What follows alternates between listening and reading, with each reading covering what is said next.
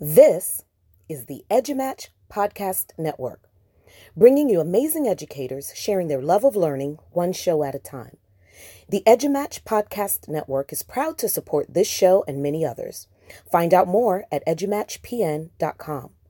The ideas and opinions expressed in this podcast are solely of the individual podcaster. This is TLC Ninja, a podcast for teachers by teachers about classroom innovation. And welcome to episode 120 of TLC Tech Learn Coffee. I am Lisa Nowakowski, and I'm a technology coach in South Monterey County here in California. And I am Nancy Minicozzi, an instructional technology coach in Beverly Hills, California. And just a reminder, we have a 15 minute format because ain't nobody got more time than that. No, they don't. And today's coffee fact has to do with circadian rhythms. Did you know that if you want to get the maximum boost from your caffeine, you should drink it when your cortisol production stops and if you get up at 6:30 in the morning like a lot of teachers do that's typically between 9:30 to 11:30 or between 1:30 and 5 in the afternoon so there you go our guest today is Stephanie Howell who will be talking to us about coaching so Stephanie tell us a little bit about yourself who you are and what you do Hi, everyone. I'm Stephanie Howell. I'm an instructional technology coordinator in Pickerington, Ohio, and I help teachers um, grow in whatever area they need to grow in. Um, so it's a lot of one on one coaching cycles and then some whole group, but I would say majority of my time is small group instruction with teachers. That is awesome. So, not all districts have coaches. What your role is instructional technology coordinator. What does that mean? And it's so funny that you say that because I feel like in so many districts, there's not really a coach um, per se. It's like coordinator or teacher on special assignment or whatever. And I feel like all of those roles do look different. Um, and it was hard to like find a community of people that do a similar job. So the job can be isolating if you don't reach out um, and find your PLN. So my PLN I found on Twitter, um, and it's Global GEG and they've helped me grow so much as an educator and it's really funny because when i talk to them i'm like well what do you do as a coach and it's something completely different than i might do um, but then you have these similarities of those um, common meetings that you do have with teachers that are meaningful. Um, sometimes it is helping the teacher with tech support even though that's not my role. And sometimes i have to say put in a help desk ticket. The it team will help you. But sometimes it you don't because it helps you build a relationship with a teacher that you might not already have. Um, sometimes I feel like I'm a counselor, especially this year with the pandemic and all the different issues. So just listening to teachers and some of the home lives will break you of what they're dealing with. Um, maybe their parents in the hospital, maybe they're going through some type of um, health issues in their own life. And so those will just really break your heart. And sometimes you need to be a counselor first. So I feel like the role just depends on the teacher for me and what that teacher needs at that moment. Same for our students. Um, if you're a really good teacher, you're going to meet the need of your student individually. Exactly. And that changes from person to person and from moment to moment because what one teacher needs today might not be the same thing that they need tomorrow, right? So it's being aware of what the needs are for those people that we're supporting. Yeah, definitely. So, can you share some of the ways in which, um, as a coach, you have or as a counselor, uh, you have supported teachers? Um, so some of the ways that I've helped teachers is by doing different sessions for them. Um, so maybe it's right now through Google Meet because we can't meet as a whole group and just leading different PDs on new tech tools that we might have in our district or new ideas that they might need. Other times it's teachers just telling me a problem they have in their classroom and then working together to solve that problem. So let's try maybe this idea or um, whatever idea might be out there. Right now, the hot topic is um, edu protocols. And so those are so quick, easy to use lessons that work for any subject. And honestly, they've saved so many teachers during this pandemic because teachers right now we're hybrid. And so we have cohort A kids on Monday, cohort B kids on Thursday and Friday. And it's been really hard to put meaningful lessons in front of the kids where edu protocols they're quick, they're fast, and they're pretty high level, some of those protocols, which I love because at the beginning of this pandemic, we were seeing a lot of um, lower recall type of questions, that kind of stuff. And with Edu protocols, it's been really helpful. So I've been just working with teachers, and the engagement levels went up. Um, just like with thin slides, they have five seconds to talk. Teachers were like, My kids aren't even talking this year, which was completely a problem we've never had in the past. Um, and so getting kids to talk five seconds with thin slides really helped my teachers build those students' confidence to have more enriched discussions now. That's a great um, thought about that because it's true. A lot of students who would normally not have a problem talking in class, when it's online, they're very hesitant to talk. And of course, Lisa's all excited about Edu protocols because she may or may not have a book coming out soon. yeah, I'm super excited about her book coming out. But really, I mean, it's just meeting with teachers. What need do they have and what problem are they trying to solve? And then working together to brainstorm.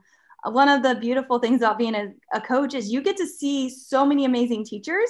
And what one teacher might be struggling with, another teacher has already mastered. And so I kind of steal from their classroom and say, why don't we try this? Um, I've seen it work with this group of students, this subgroup, and just getting that mindset, I think, was the hardest thing at first, was allowing teachers to know they can fail um, and we will figure it out together. That's that's really key because they're afraid a lot of times to fail, especially in front of their students. We need to let them know it's okay. And I also love what you said about saying, well, I've seen this technique work with other students. I think sometimes you get much more buy in from teachers if you say, well, your colleague down the hall does this and it really works for them, then they know it's doable. And especially as coaches, as Lisa points out, sometimes if we fail, that can, if we purposely fail, or even if it's not on purpose, I think having teachers see us as their teachers fail makes it okay for them.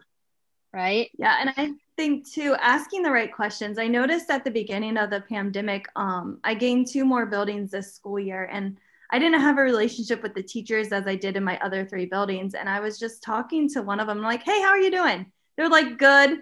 And I was like, are you really good? Because I've just talked to five other teachers and they're not good, you know, and just so like opening up those communications. And I was just like, I'm really struggling, you know, with this and getting them to feel comfortable with you to really share what problems they're dealing with in education. Yeah, I think that's that's really important. So, what are some of the best tips and tricks that you give to other coaches if they ask you for advice? I think my first um, big tip would be to build relationships with your teachers you really want to build those relationships with teachers because once you do that, they will trust you and they will do whatever you ask them to do. And you can have those really hard, crucial conversations that you need to have with them. Um, so, to do this, because I know building relationships might be a little, I don't know how to do that. Um, being present really helps. Just going into different classrooms and looking at what they're doing and maybe going, hey i saw you did this and using you know this google product might save you 10 minutes of that class time or doing this instructional strategy might really help you benefit um, rather than doing this practice. Um, so just looking at what they're doing and how can you help them but save them time also is what i like to do. And if you're present a lot of times they'll be like oh i had a question for you but i didn't want to email you because i forgot and then they have all these questions that they have to ask you. So i try to schedule like emergency time in my day where if a problem does arise i have time. But if not i'm able to walk around and just be present with teachers which i know is really hard for a coach but it's so meaningful. And then on february 22nd i'm going to be doing a coaching session. Um, one of our teachers passed away last week and it was really hard. I was really close to her. She was the first teacher i ever coached. And so i'm going to do a session in honor of her. She taught me all my tricks and um, tips. So I'm hoping that I can share those with other teachers. Oh, I'm so sorry for your loss, but we will definitely we have the link for the session and we will put it in the show notes. Um, and that's that'll I'm sure she would be honored. That's really sweet. Um, yeah, one of the, I think being present is very important. One of the things that I used to do back in the day when we could actually be in the building um, is I used to bring teachers coffee. That was a big one, or food of any mm-hmm. kind. they really yeah, and I think that. too being being virtual, how do you be present? because um, it is a different atmosphere. It's like, how do I come into your Google Meet? You know, like in a re- physical classroom, I can just walk in. And so just fit, finding those vocabulary words that you can do, like, hey, I really miss the kids. Can I just come in? Um, and just kind of making that an open door policy where they're willing to invite you into the Google Meet or meet with them or whatever you need to do. So I try to offer like office hours where I would say, hey, come join me. You know, during this time I'll be on but you really do have to figure out how you're going to be present virtually. it's challenging. Um, we offered games once a month during our office hours and had a lot of people come in, and we would showcase a tech tool during that time mm-hmm. in the game. But I like your I like your idea of saying, "Oh, I miss the kids. Can I come in?" It's good. So what what feedback have you gotten from the teachers about coaching? Because like you said, it, it can be hard to get teachers to change their ways, especially if they don't trust you. And even if they do sometimes. Um, so have you what what feedback have you gotten? What have you heard about coaching? So one of my friends, um, his name's Hans, on Twitter, he posted the best feedback to know if a coach is doing their job is from their teachers.